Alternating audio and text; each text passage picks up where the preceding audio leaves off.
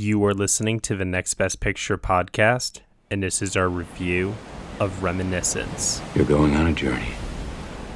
A journey through memory. All you have to do is follow my voice. We're closed. I know, I'm sorry it's late. We have time for one more job.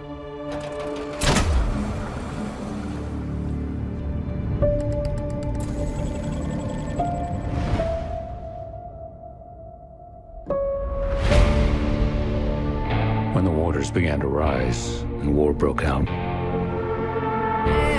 nostalgia became our way of life. There wasn't a lot to look forward to. So people began looking back. Nothing is more addictive than the past. No, no, no, no, no. Put me back. Put me back. I understand. She has moved on, and you should too. People don't just vanish. To find where she'd gone, I had to know where she'd been.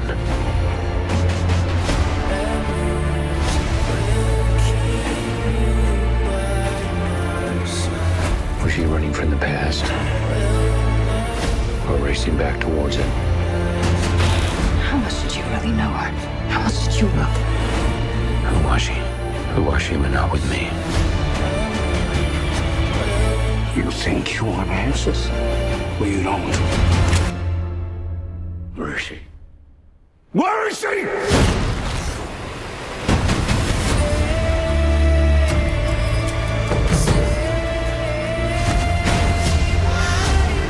Arson, bribery, murder. People love their secrets. Don't go down this path. Stay here in this life.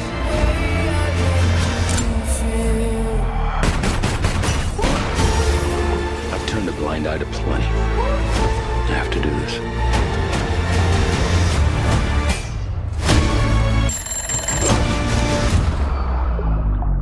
That machine of yours, how close can you get? Before the illusion's broken?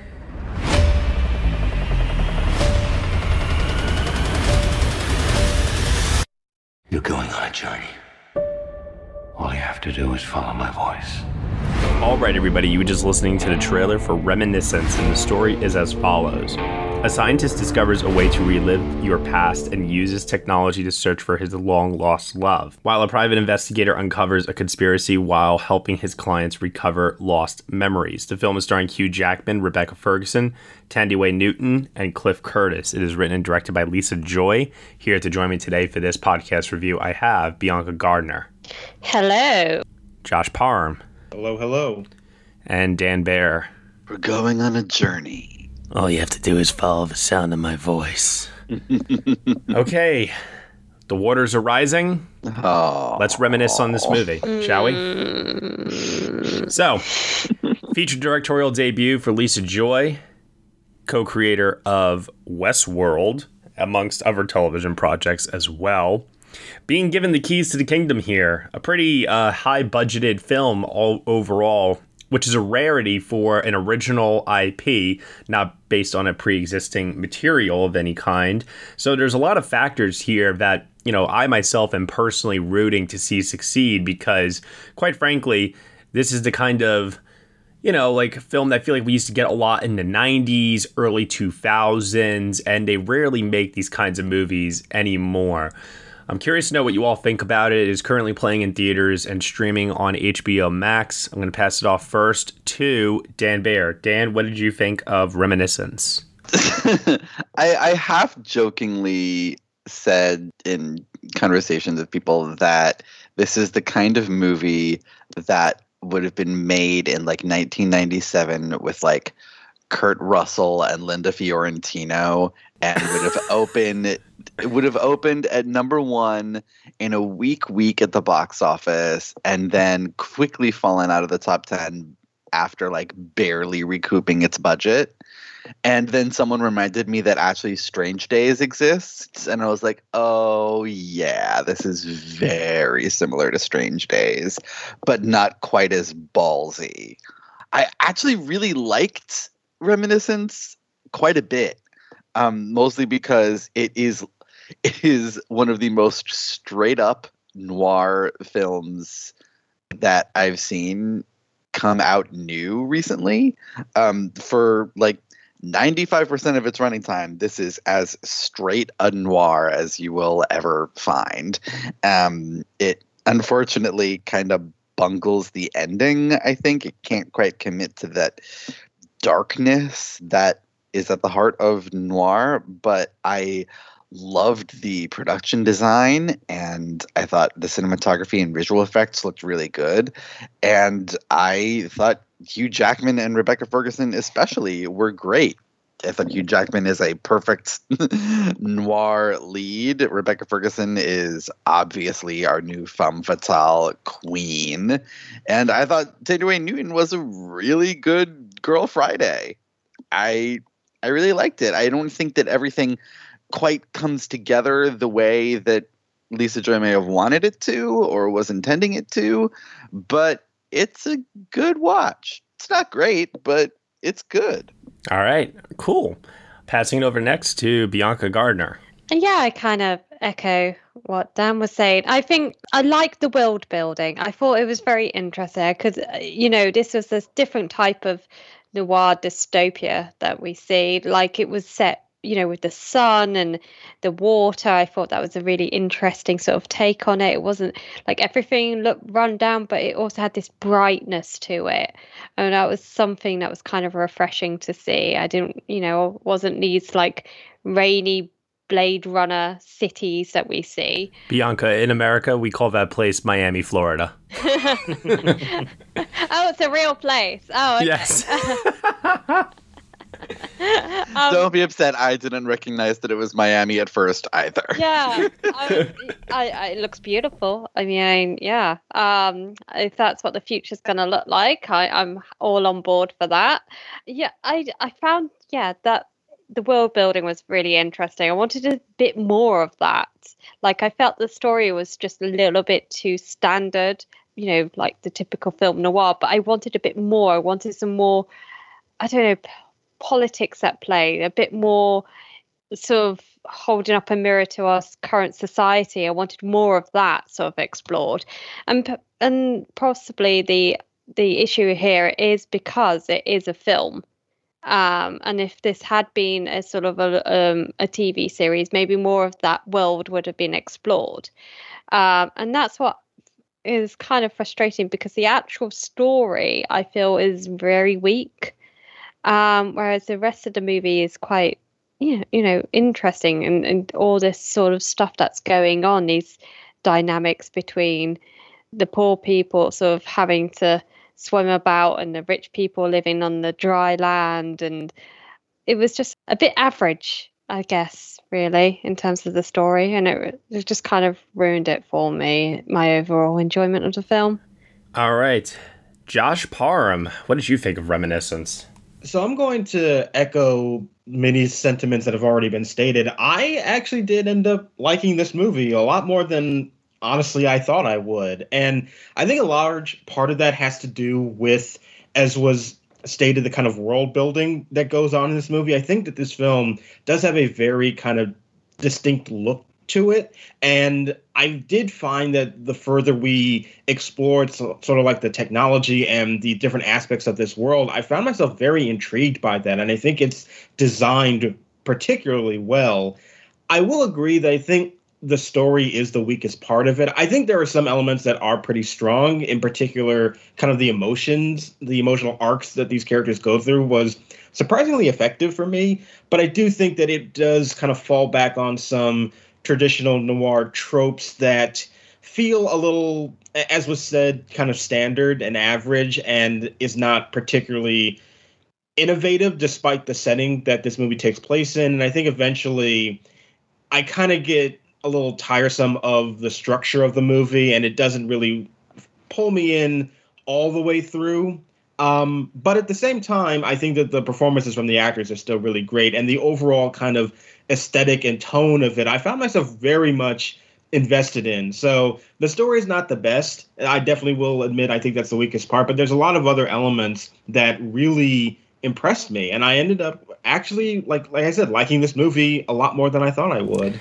Yeah, I was really taken in by the themes of the film in terms of looking back on the past because the future is just so incredibly bleak that we have nothing else to, you know, ultimately hold on to. Yeah, nothing that we can relate to. Yeah. nothing that anyone can relate to in 2021. no. and that that definitely resonated with me for obvious reasons, like Dan was just saying here, uh, but also to this idea of being trapped in the past and how it can be so alluring to the point that we can get lost in it and kind of lose our grasp on the reality of here and now. I was really, really taken by that aspect of it. I think that Hugh Jackman is a very charismatic and powerful uh, performer when he's in this driven, obsessive kind of mode. It's like the kind of uh, territory that we've seen him explore in movies like The Prestige or The Fountain, Prisoners. And I feel like sometimes he has like only three tricks up his sleeve. It's usually that, musical Hugh Jackman, and Wolverine. and that's like, I, I almost don't really know if there's uh, anything else there for him to offer, but I much prefer when he's in that first register, and that's what he is delivering upon here. He's brooding, he's tortured, he's very emotional, like Josh said. I do like the emotional arcs that both he and uh, uh, Thandie Newton uh, both go on actually, and even though I felt like she was a bit sidelined compared to him, um, I was happy that at least she still got some form of an arc in there as well.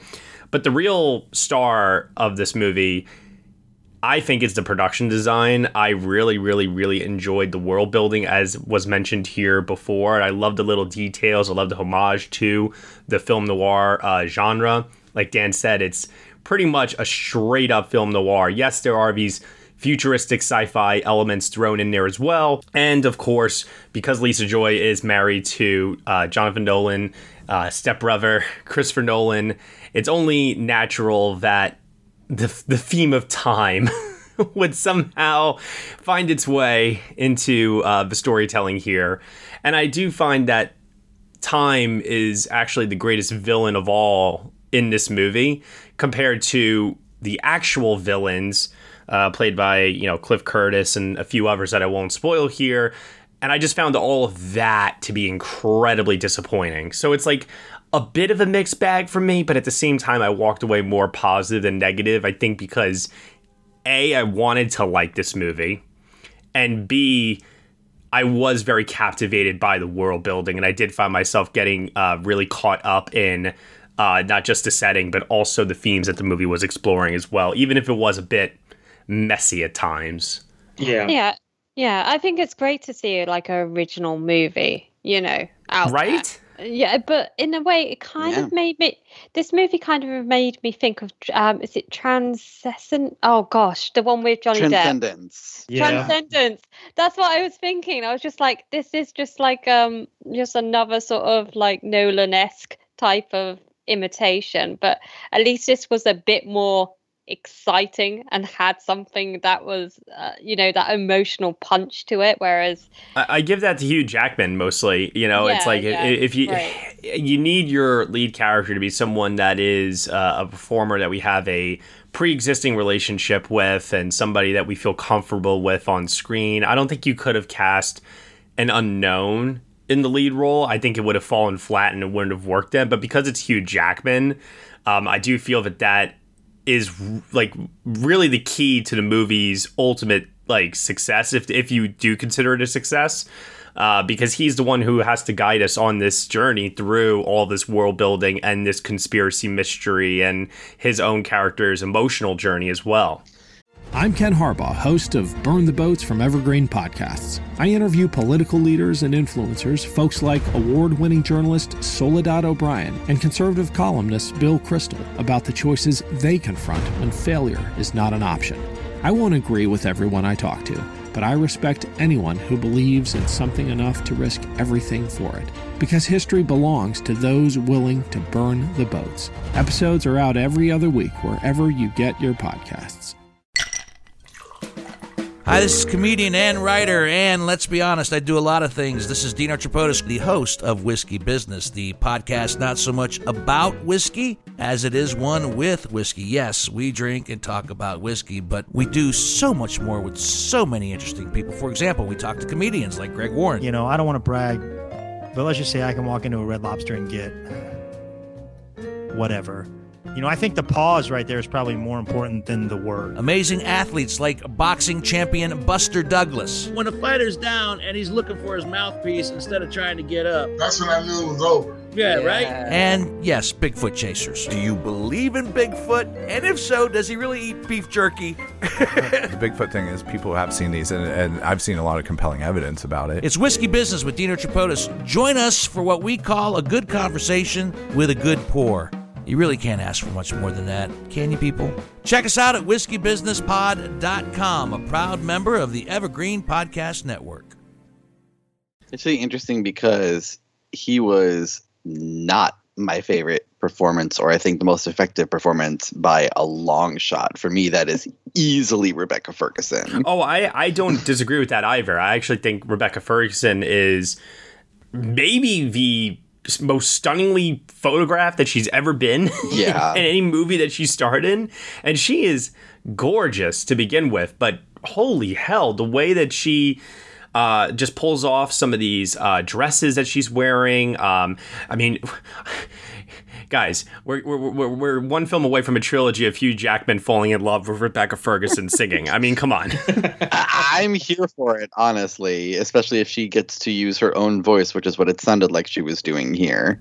Yeah. I just was so fascinated. Not it was her character where I really felt like, oh no, yeah, this is a classic femme fatale with like a little bit of a twist at the end but like i really loved everything they were doing with that character and for me she was the real emotional through line of this movie which i wasn't really expecting i was expecting it to be more about jackman and his character but she was really for me what made the film work as well as it did in addition yeah. to the you know world building and the production design which is fantastic. Yeah, at times Hugh Jackman's character. I kept thinking this reminded me of a video game in a way. like I felt like he was just like a cat. You know, when you're just playing a character, and you, you know, it's like. Well, you know, when he's at the DA's office and they're revisiting the memories, it's all like done in first person point of view. So in that yeah. way, I kind of get what you're saying there. Yeah.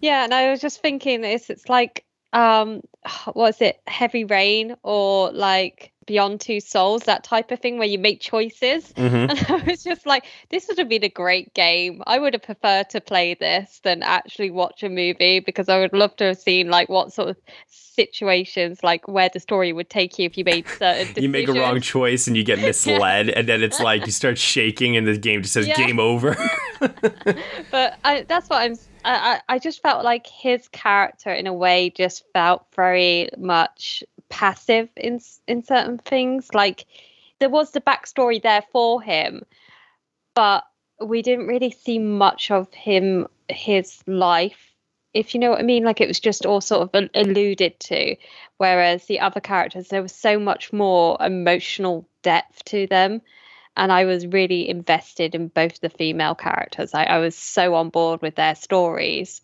and I just felt like he was drifting about. Isn't that the idea though that he's like yeah. supposed to be so obsessive that yeah. we're not really supposed to get any kind of uh, look into his life, uh, you know, either before or during any of this because that's the idea is that they're trying to drive home that he is fixated on this woman who clearly he's head over heels in love with and he may not even know her all that well. But i think that's also part of the fact that you know and it's alluded to that uh, the two tours that he served in the war and everything else being this you know ex-veteran like i i think that it, you know considering that that is his past and his future is going to be clearly underwater in however many years and you know it just looks like there's no hope uh, in both the future and also uh, in the past for him that that kind that did work for me, you know, because they stripped away everything else to make him.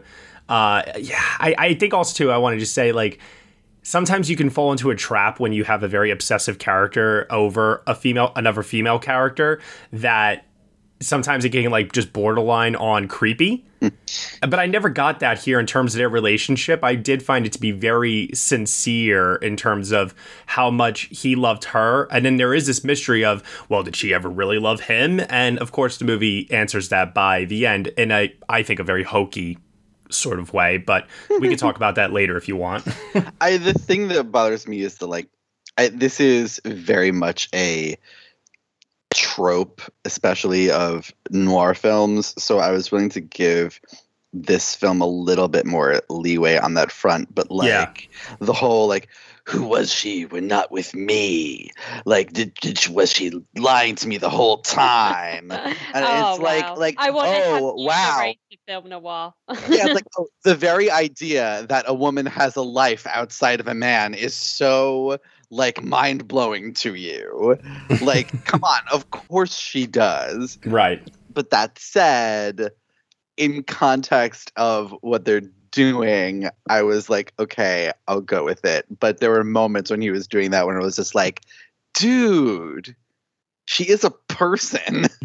but they also use that to, I think, also explore um, his flaws, and you know that's really, I think, done through uh, the Watts character, uh, his partner, uh, played by Tan- uh, Thandiwe Newton, where she's noticing that the path that he's going down is one that's only going to lead to pain and suffering, and is not going to, you know, ultimately you know have a happy ending as they say a couple times here in this movie which i also liked because i think that that allowed then for there to be some interesting character dynamics between the two of them although i would have liked for that to have been fleshed out just a tad bit more as well because like i said i do feel like the movie sidelines her um, a little bit too much where i never feel like they're equal in terms equals in terms of partners even though she is constantly saving his ass he's like the most incompetent action hero i think i've ever seen in my life well, that's like a lot of protagonists in noirs. You know, Yeah, they're right, they're yeah. usually rather passive and incompetent, even though they're the leads. And I find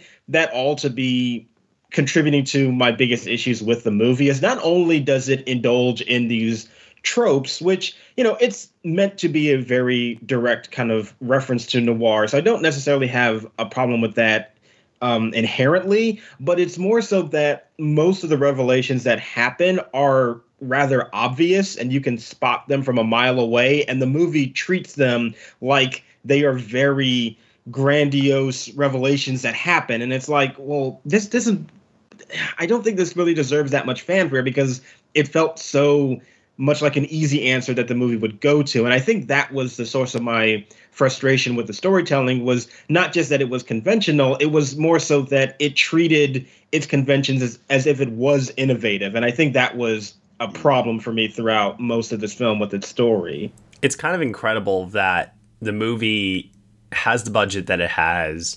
It's a first time feature debut.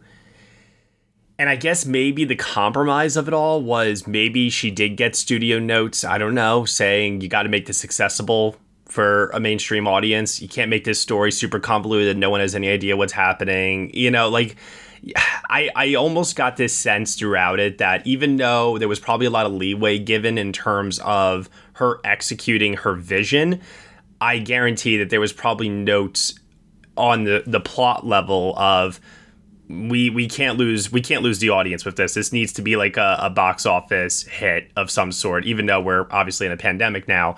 To the point that like it made me think this almost could have been um, like a made for television movie. And I don't mean that like in a demeaning way.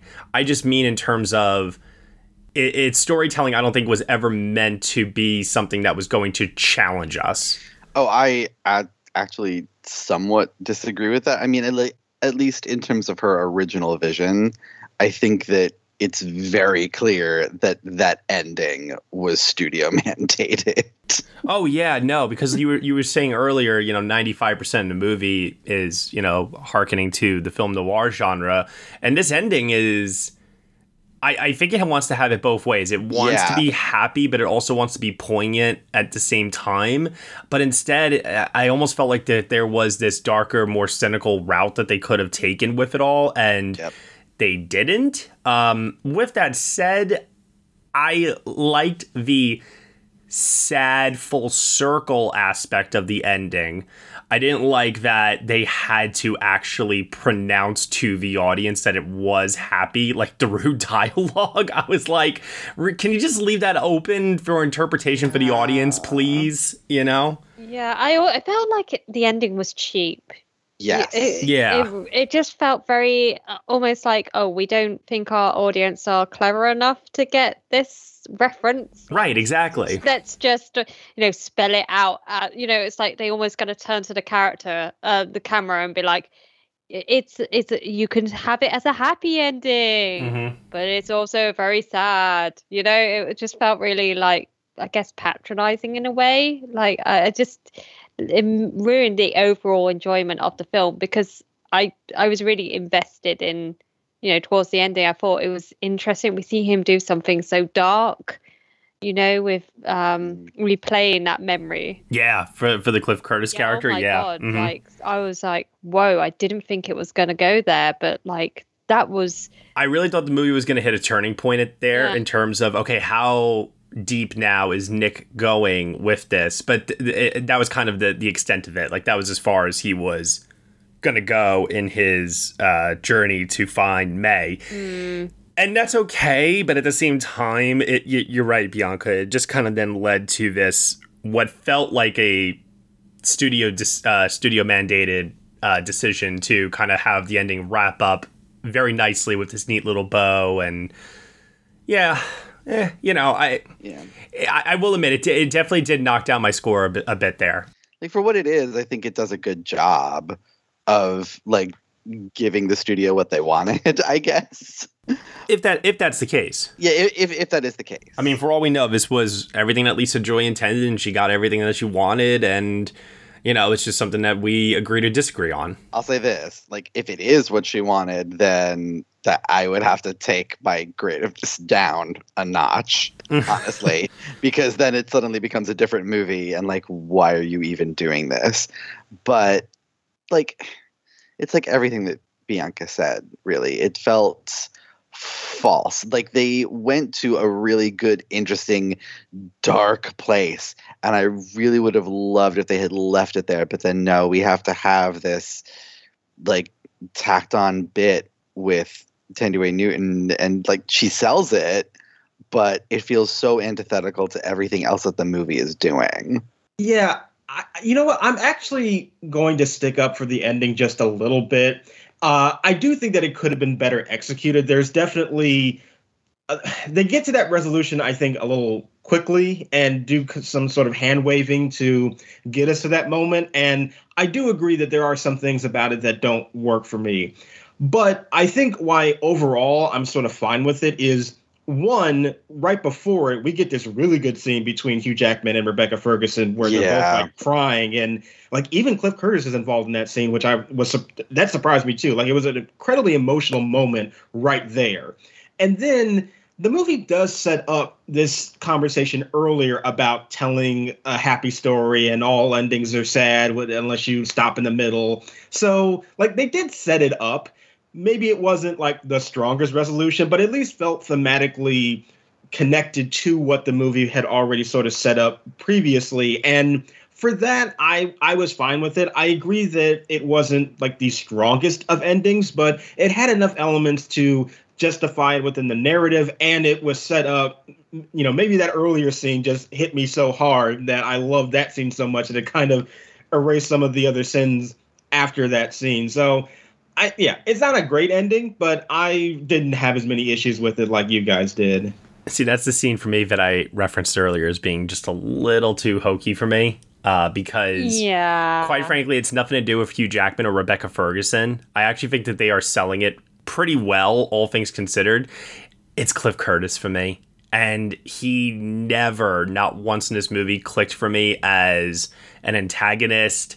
Uh, I think his big fight scene with Hugh Jackman is very overdone to the point that I was like, wow, this is still going. And this is very expansive. And I don't understand why, because I really don't feel like I know who this character is that he warrants such a big, big, big set piece like this. And then, you know, when he's having uh, his moment there with Rebecca Ferguson in that scene, uh, just all of it was landing flat for me because his character is confused. And I'm like, shouldn't this guy have an idea of who she's referencing and it's clearly not him? I, I just found it to be unbelievable. Yeah, I also think we we didn't really get introduced to him quick enough. You know, like if he had been like sort of um, earlier on in the movie, like it, it almost feels like the movie should have been slightly longer to pad out his character. If he had, we had a bit more sort of confrontation between Hugh Jackman's character and his character, that you know, it would have had more of an impact but it just feels a bit like oh you thought it was this this guy but actually it's this one you know? Like i thought the the main antagonist would have been the the gangster guy with the fish tank. Oh saint joe. Saint joe yeah. Yeah. Mm. i was like oh, i i actually really liked him. I was like i want a bit more of him please. But that's the problem though is that all of the film's villains are i think incredibly weak. Even god bless her uh Marina de Tavira uh, in this, and like you know her son, and like all all this other stuff that's going on with like that whole aspect of the story, and it's just like none of that was anywhere near as interesting to me as Nick finding Mae, uh, and what was the ultimate resolution of that.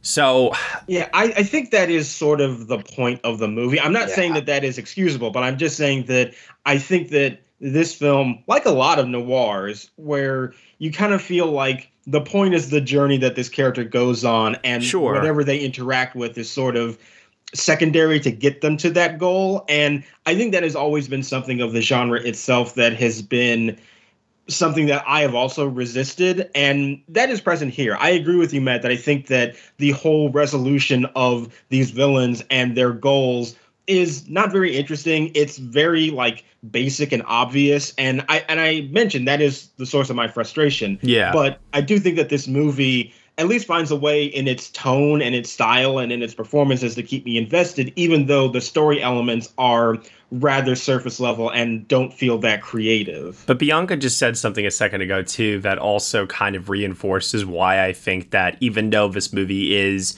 trying to pass itself off as, you know, a uh, highly original executed vision from you know a new filmmaker here in Lisa Joy.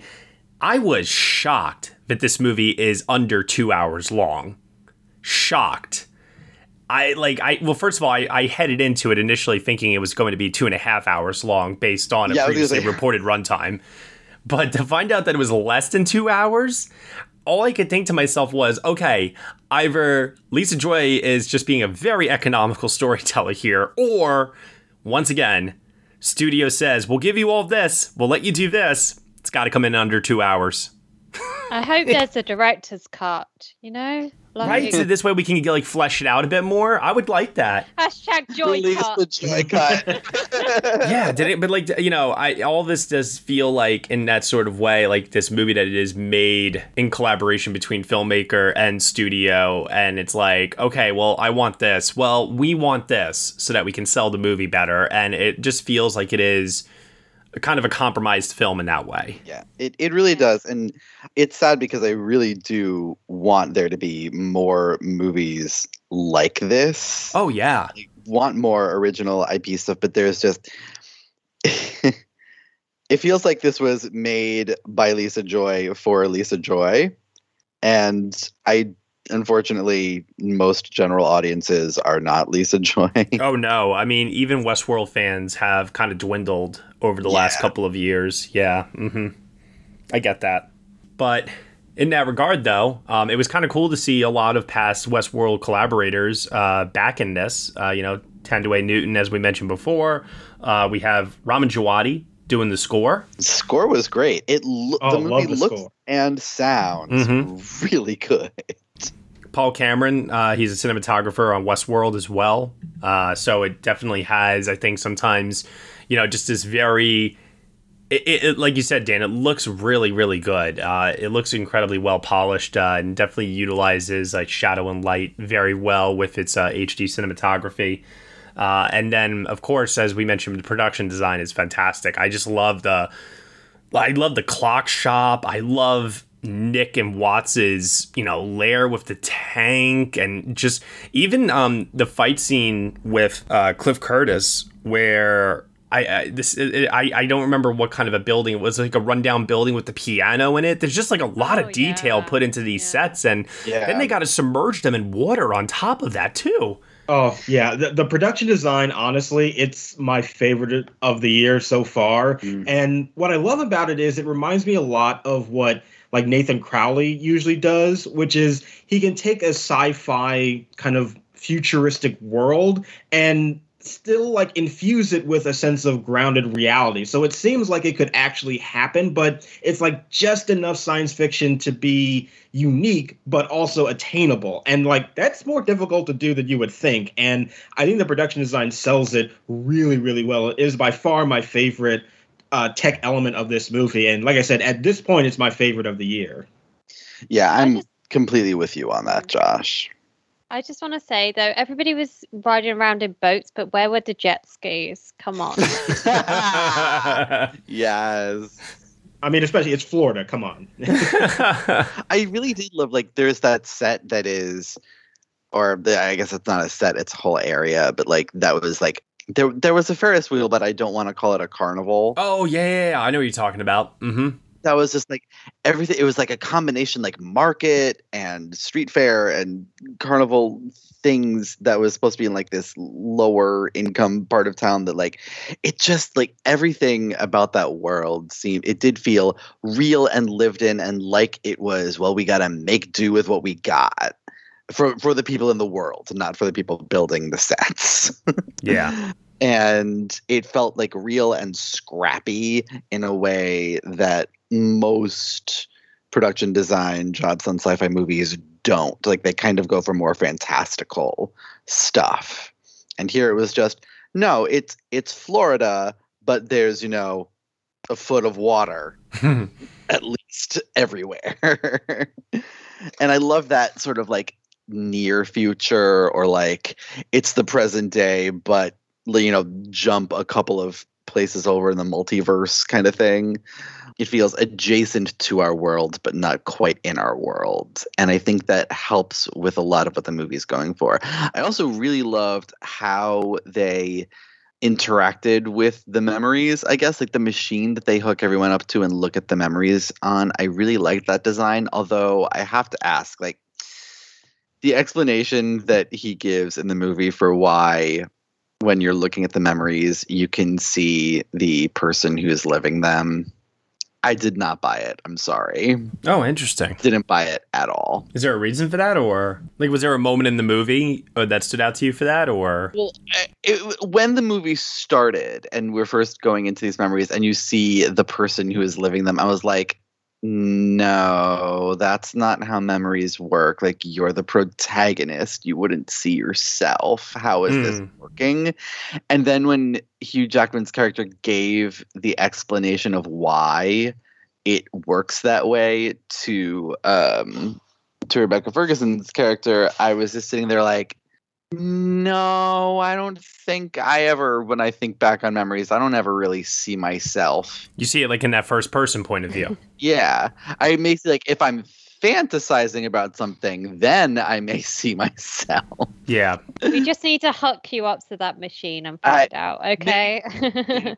but I really like the scene afterward where he, like, steps into it and is kind of interacting with the, like, there are all these fibers that are mm. going up through it and i really like the way they they set that up mm-hmm. and that machine alone is a really great piece of production design yeah i also sort of felt like it was a way to then distinguish the scene later on when it's like the 2d machine that they mm-hmm. have which yeah. I also liked that too. Like, so yeah, even though maybe the explanations of why we have like a 3D version and a 2D version are like rather superfluous and don't make a lot of sense. I, I did still like that distinction, and I thought that it really helped to again build out the world that oh there's like there's this technology but there's also like different levels that this technology can operate in and that he has the high end one and the you know the government has like a lower end one that they have to work with I, I thought that was a nice touch I did love that. And I liked that they set up that he has that working relationship with the DA's office where he will go in and like, you know,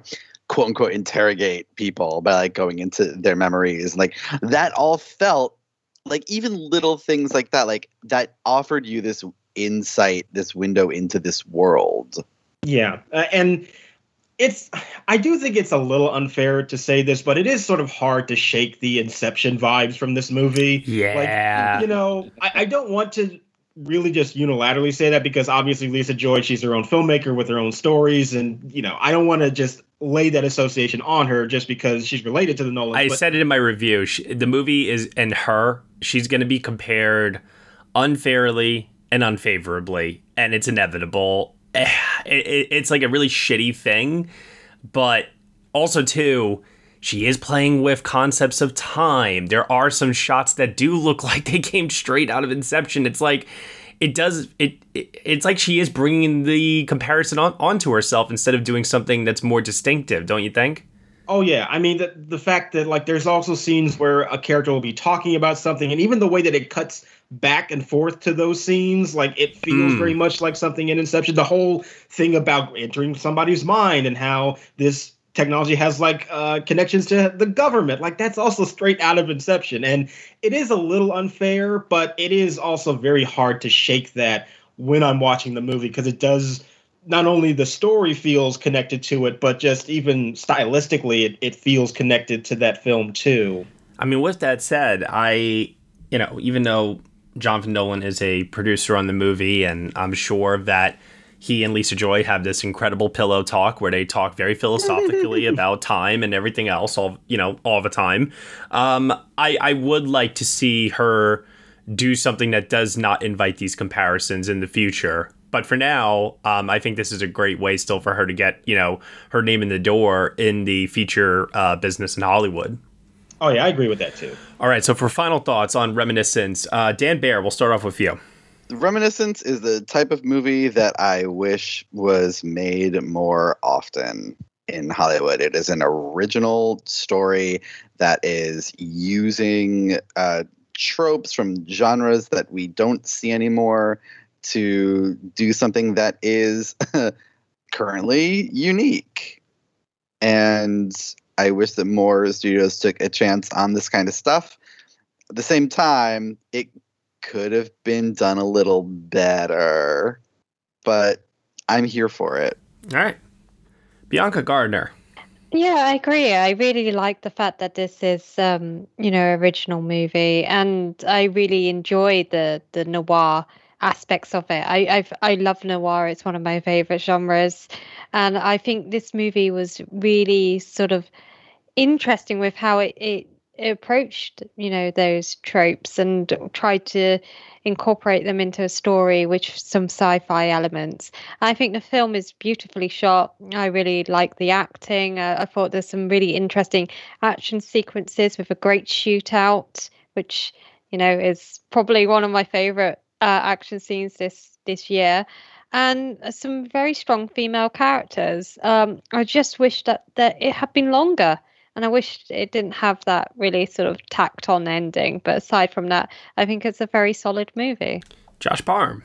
Two quick things I want to mention. One, uh, I do want to reiterate that um, the scene with Saint Joe, uh, he is like a really like fun villain in this movie, which there really isn't any, and so he brought like a lot of like fun energy to that role and made a made an impression despite not being in the movie a ton. And I agree. I wish he was in the movie more because he was like the only villain that actually seemed entertaining to watch. And it is a pretty good shootout scene too. So I do really like that moment in that character. I do wish that he was in it more.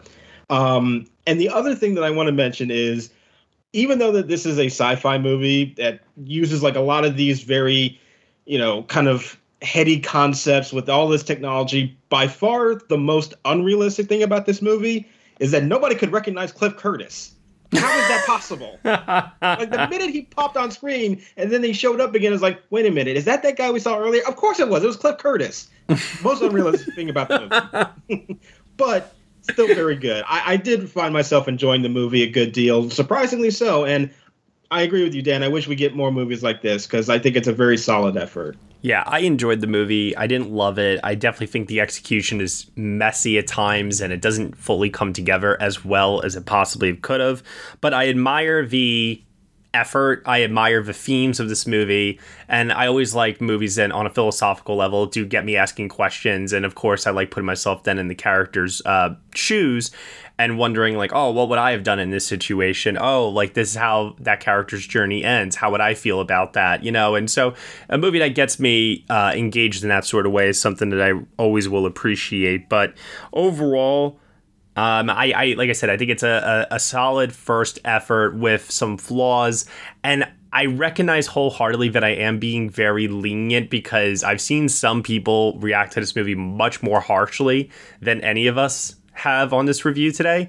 And I understand that, but speaking just for myself here, as mentioned uh, by a few of you as well, like I want to see original ideas uh, and, and, and executed in this way uh, more frequently uh, within the Hollywood studio system. It doesn't have to be a hundred million dollar budget. It can be well, you know, within that mid budget uh, range instead, and still have that glossy studio shine to it. And once again, as I kind of mentioned a while back with a movie like Motherless Brooklyn uh, as another noir. Um, I really got to commend Warner Brothers for being one of the few major studios that are still greenlighting projects such as this with these kinds of budgets, with these kind of big name actors, whereas everybody else is just defaulting to sequels and IP. So I, I, I kind of feel like I have to give this movie the benefit of the doubt, despite uh, some of its flaws. With that said, I'm giving the movie a six out of 10. I liked it. I'm not too, too high on it. I just watched it again a second time this morning, right before we hopped on to this review here today. And I got to admit, I didn't enjoy it maybe as much as I did the first time around either, but overall, I'm sticking with my six out of 10. Bianca? Yeah, I'm giving it a six out of 10 as well. Dan Baer? Um, I am actually going to give it the benefit of the doubt and give it a seven out of ten. Josh Parham, I'm going to be with Dan. Seven out of ten. Okie dokie. Reminiscence, Oscar potential. Do we think that the production design might get cited by anybody in later on in the season? I wanted to. No. yeah, I really wanted to, but I kind of have my doubts on it. Yeah. I was thinking like at best art directors guild. Maybe, you know, with yeah, the like in fantasy, the yeah. fantasy yeah. field, yeah. Yeah. I can see that. You know, you know, and then I was trying to I was thinking to myself, what an impressive opening shot that the movie had where it was this big long shot of the city that just glides closer and closer until we get into a close up of Hugh Jackman. That early on, I was like, oh, are we looking at any kind of visual effects work here that might stand out? And I think the visual effects work is pretty seamless at times in terms of how it uh, works in the background with set extensions and things of that nature. But there really wasn't anything else that stood out to me, even with the uh, visions in the tank. Uh, nothing ever kind of jumped out at me as, oh, this could be a visual effects con- contender. I, I, I don't see that happening either. Yeah, no. The only thing is the how they do the memory is really. I would love for the production design to get uh, recognized, but unfortunately, it's not going to happen. Yeah, it's just not that kind of movie. Anything else? Anybody?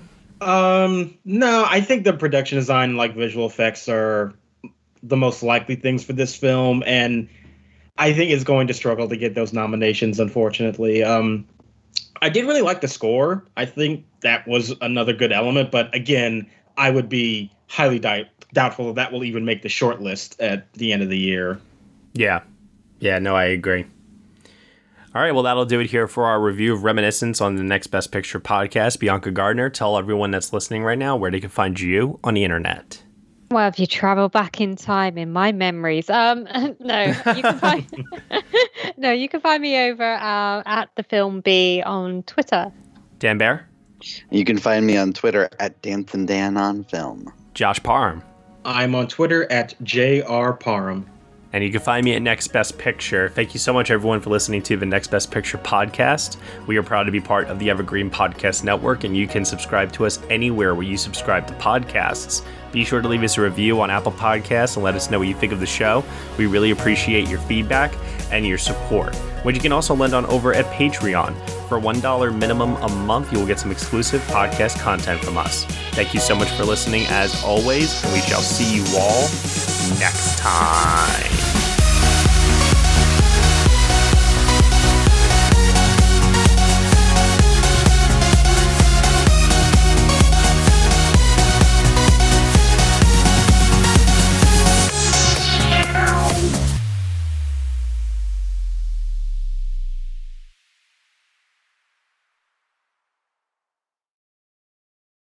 Join us today during the Jeep Celebration event. Right now, get 20% below MSRP for an average of 15178 under MSRP on the purchase of a 2023 Jeep Grand Cherokee Overland 4xE or Summit 4xE.